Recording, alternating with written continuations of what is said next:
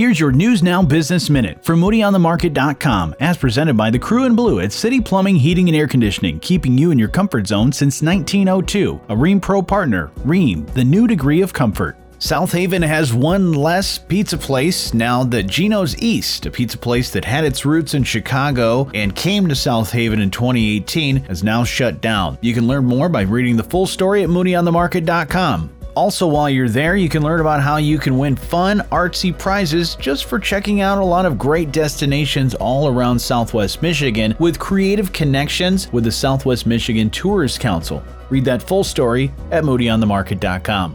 I'm Johnny Reinhardt, and when you want to know Southwest Michigan's business, find it first at Moody on the Market. And when you're on the go and you want to know, download the Moody on the Market app in your app store or find it at moodyonthemarket.com.